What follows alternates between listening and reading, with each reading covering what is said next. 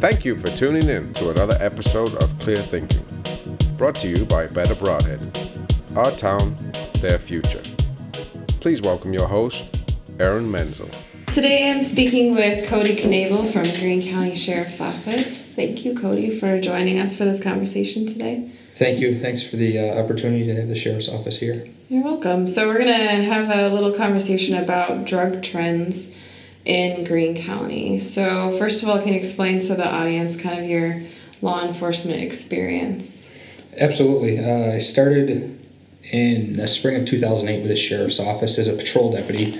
Uh, and since that point, uh, I've become a canine handler in 2012 and still working my first dog. And I've begun to take a leadership role with the Special Weapons and Tactics team as well. So that's sort of my responsibilities as a law enforcement officer here. Okay, so what what was your interest or why were you interested in becoming a canine handler? I actually grew up with German Shepherds. Uh, I had other canine handlers within the county, Dan Marish and Charlie Worm, that were sort of mentors to me. Worked with them a lot and really enjoyed the aspect of the job, and specifically the patrol work of tracking and building searches and, and finding people that were lost and keeping officers safe. And there's a lot of um, drug aspects to it, correct? Yeah, absolutely, and that's with a dual purpose dog. That's that's something that comes with it is the the drug detection for us, and then also the patrol work. So that is and the drug detection is more the majority of what we do uh, within Green County.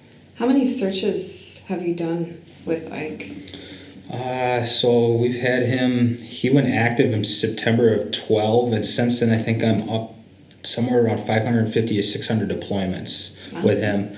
I averages somewhere around 100 or so a year, depending on the year. Is that pretty average for counties our size? I would say it's very similar, yeah. uh, especially with shift assignment and population and violent crime trends. It's it's very consistent. Nice. So, in your years at the sheriff's office and also the DNR, how has drug use changed in your perspective? Uh, frequency is the biggest thing that we see and change. As far as the the drug trends, there's always one that may be a little bit hotter than the other. Uh, marijuana has been the consistent one over the years. We've seen a big spike in uh, opiate related pill use, oxycodone, oxycontin, Vicodin, uh, that transitioned into heroin. Uh, and then there was a big uh, methamphetamine use, and I believe part of that was uh, a specific user group in the area, and also better training and awareness for law enforcement to recognize those signs. And then, as of recently, we've seen uh, a big push back into the area with cocaine. That seems to be pretty consistent with some of the information I got from like Rock County and Dane, as they're seeing a lot more cocaine in the area. Absolutely, and I, I think when we look at drug trends, we almost have to look at them on a regional basis other than a county basis, and where the the main supply is coming from that area. And with the interstate coming through Rock County and being so close to Green, and us being so close to Freeport, Rockford, Madison, and really not that far from Chicago, I think we see the same drug trends that those communities see. We may just see it on a little bit uh, more of a lag time for right. it to get to this area. Yeah.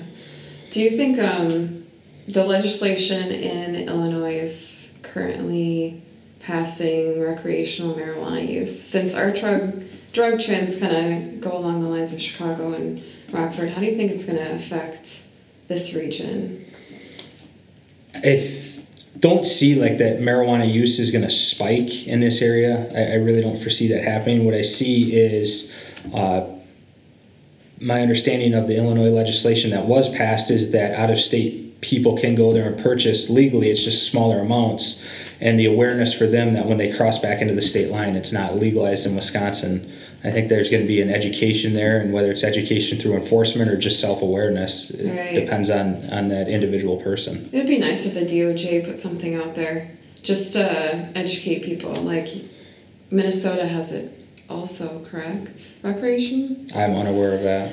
I think they have medicinal, anyways, but it would be nice for the people to understand what they're going to deal with if they bring it back to Wisconsin. Yeah, it's and it I think it almost goes on along the lines that if no change is the same. So until yeah. until there's legislation passed in Wisconsin, it still is technically a criminal offense, but most local law enforcement around here handle it as a decriminalized event Right. through an ordinance citation for possession. Right. Okay.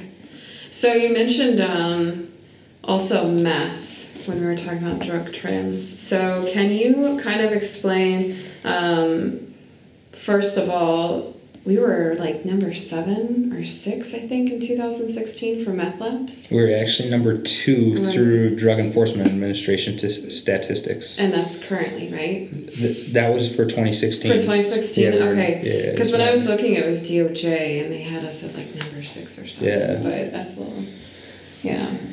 And I, I think a lot of that that number ranking it, it's nothing to be proud of, but what it is is it's uh, awareness and training with law enforcement, and it was a couple really large cases that resulted in the, the higher amount of uh, one pot meth labs that were located and seized. So, can you explain what one pot method is? Absolutely. Because not a lot of people are aware of what that is. Yeah, so uh, there's a lot of information out online through Department of Justice, through the Drug Enforcement Administration on one pot meth labs, and a one pot meth lab is essentially a at home meth lab or that the majority of people have the materials to make the meth within their garage. They're common household items. They're items that you can pick up at big box stores such as Walmart or Shopko.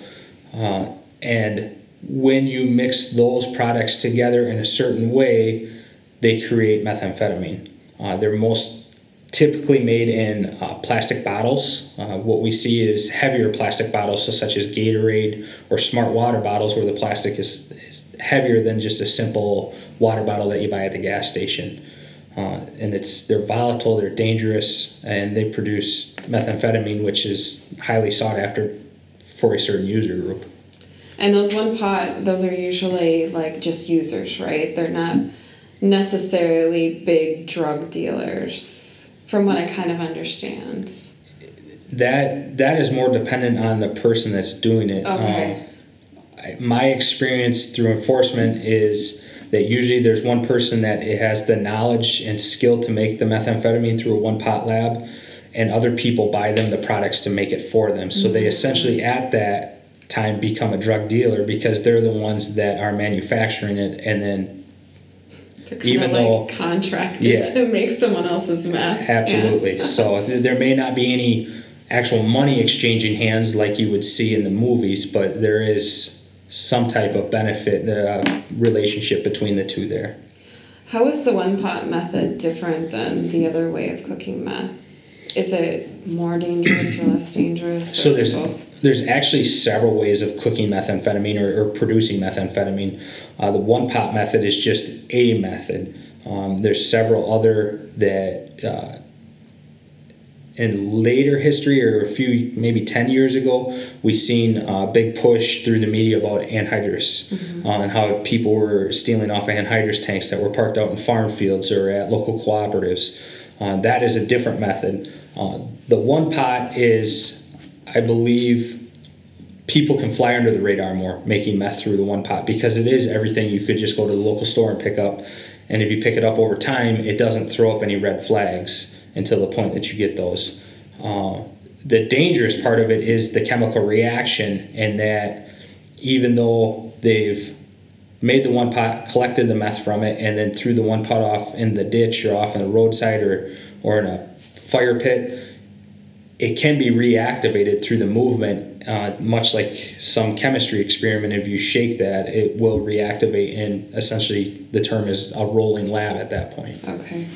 So how would someone identify a one pot that someone is making meth in that that method? So th- we get that question quite a bit, especially in the spring of the year when the the uh, groups go out for roadside cleanup. How can I tell my people what, what to look for? The best thing that we suggest is that if you find a, a plastic bottle, a clear plastic bottle that has some type of uh, white residue or granule white residue that may have black flakes in it, which is part of the process, um, or the top has a hole drilled in it with a tube coming out of it, most likely that is related to the manufacturing of methamphetamine. Uh, we urge people not to touch those things, contact local law enforcement immediately for somebody to properly identify that, and then uh, collect it and dispose of it appropriately as well because it's handled as a hazardous material at that time. And that um, handling of it is quite complicated, isn't it? To deactivate it and then. It is very complicated, and actually, uh, common law enforcement, including myself, are don't have the training to do it.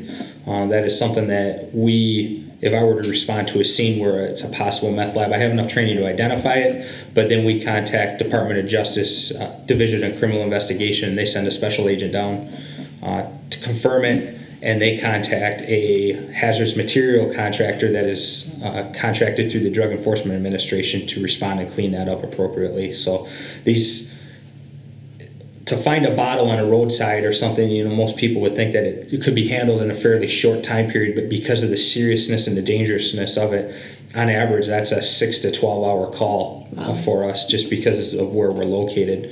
The good part about that is uh, Department of Justice has worked with training local law enforcement. We actually have a deputy on staff that went through the training uh, to handle those and be essentially a site safety to start that process. Uh, it's a really good program through the Department of Justice that we like took advantage of. The Clan Lab, right? It is. It yeah. is. It's a form of the, the clandestine lab yeah. cleanup team. So just on a smaller scale. Right. Okay. Um, so, what kind of dangers are there associated with meth? Now, you said that it's also kind of explosive, but what about the chemicals that are released from that? So that there's there's two main dangers to it. The, the most imminent one is when the lab is active, is the overpressure from the gases can cause the uh, bottle to expand and eventually explode. And one of the products in it uh, is the lithium battery strips, and when that hits water, it immediately turns to fire. So then that's where you see a, a fireball created from that. So that's the most imminent danger the gases when a when it off gases that affects respiratory significantly uh, and to the point that it can hospitalize somebody fairly rapidly.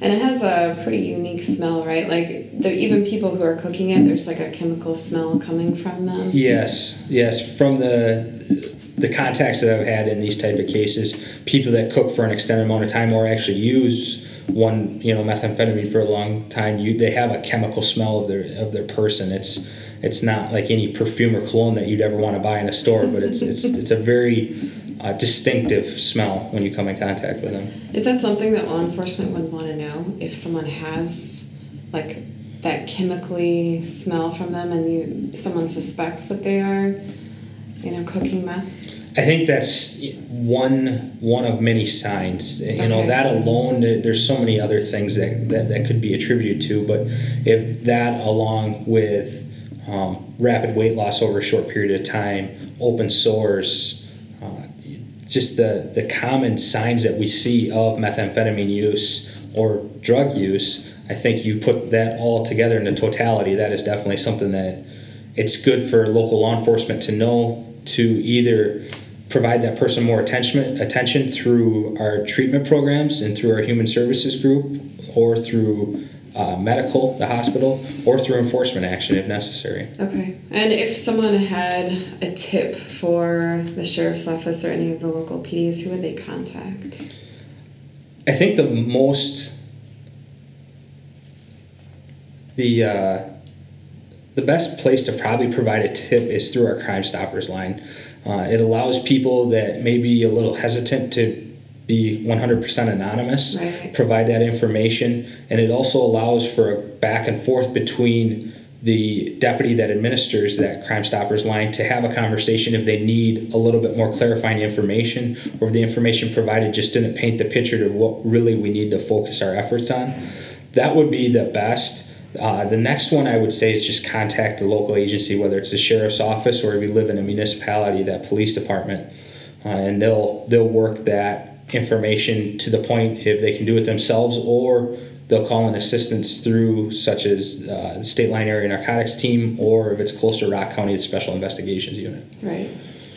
So um, I think Crime Stoppers has a Facebook page now, right? Yes, yeah. I did see that. And then they do have P3, an app that you can download and then anonymously um, send in your tips. So, um, what do you think drug trend wise is really I guess the most prevalent trend right now for youth, like let's say 18 to 12, what do you think that that age group is really engaged in? I think I don't think it's really changed over the years. I think mm-hmm. marijuana is the most common. It, it's the it's an entry level drug that uh, relatively has been perceived as low risk. Um, we've seen maybe an increase in the variety of marijuana, whether it's vape pens or, or oils or edibles. Um, but that is probably the most common. The second one would be uh, prescription pill abuse and misuse of those. And that's probably more of a trend in, in an upward swing than marijuana. Marijuana has been pretty steady throughout the years. Yeah. Uh, what do you think is contributing to prescription drug use going up? I think the medical field has done a really good job as far as uh, providing doctors information on how to, how to issue prescriptions better and you know be more aware of people that are looking for the pain pill prescriptions right. and not actually in need of them. I think there is uh, maybe a common misbelief that they will treat you know when we talk about opiate related prescription pills that they will treat any pain or discomfort that a, a young adult would have and then there's also the trend with Adderall. Oh yeah. That that provides more focus or what is believed more focused during the testing. You know, you see that more on university campuses.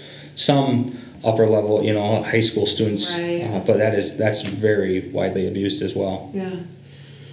Do you think, uh, have you seen an uptick in edibles from marijuana use, or is it more of vaping and the dab pens and stuff like that? The, the biggest uh, uptick would be in the vaping and the oils. Um, the edibles, they're here. Right. Um, we'll see them come and go. Uh, a lot of it is obviously with the states that have legalized marijuana and what they're using those edibles for is trying to get them you know the people that try to get them to Wisconsin, but they're here and they don't last long. What's what is here is is the the dabs essentially in the oil that that they're using that's higher concentration.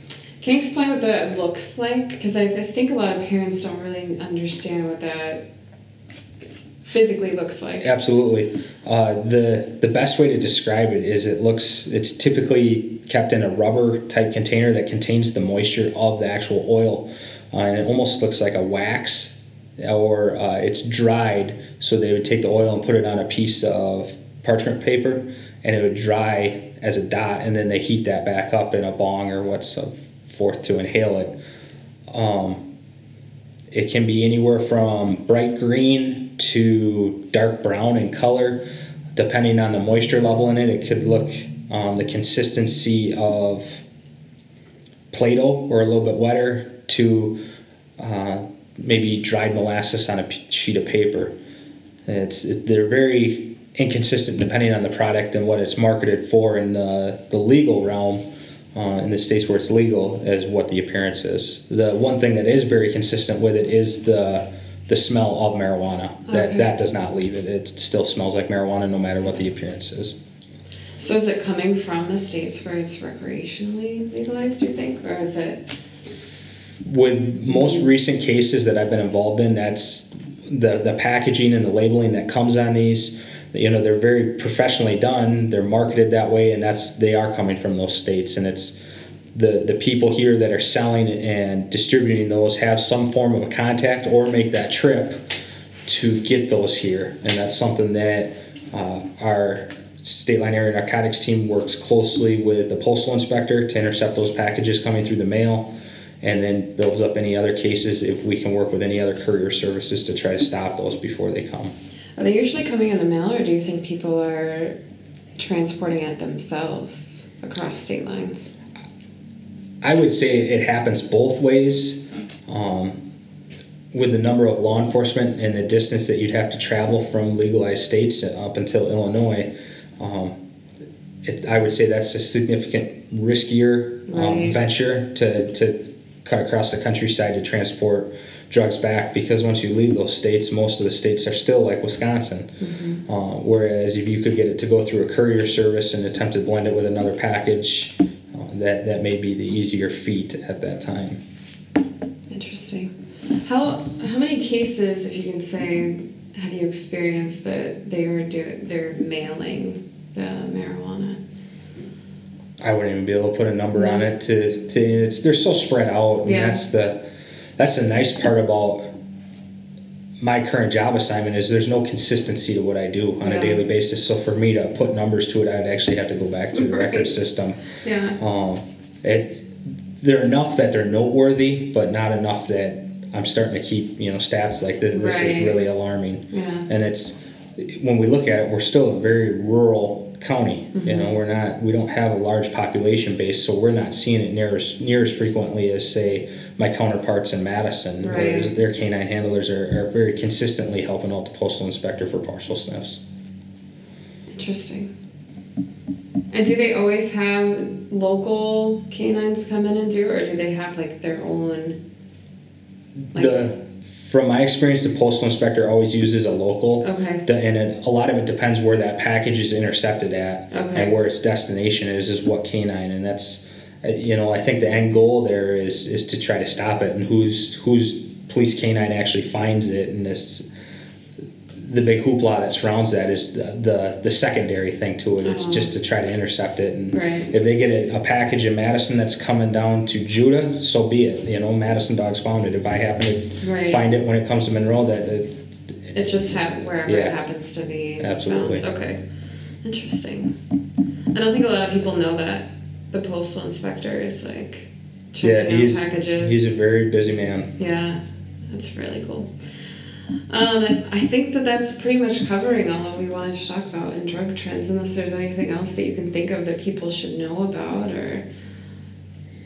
Not, not that I'm aware of. The best thing is just awareness and knowledge, and there's there's a lot of resources out there online that can help people with that. And if they have questions, the best thing is if they see a, an officer or deputy, just to ask, have Right. have that genuine conversation, because most are willing to do that education and just answer questions. That's what we're here for. Right, yeah, and most of them have, you know, a lot of good knowledge and um, experience with different kinds of drugs, but yeah, um, and have the time too. It's not like um, police officers aren't willing to talk to people. No, I think that's a misconception as well. absolutely. We are part of the community for a reason. Yeah.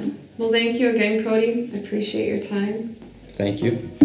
Thank you for listening to another episode of Clear Thinking, brought to you by Better Brodhead. To stay up to date on the next episode, please follow us on iTunes.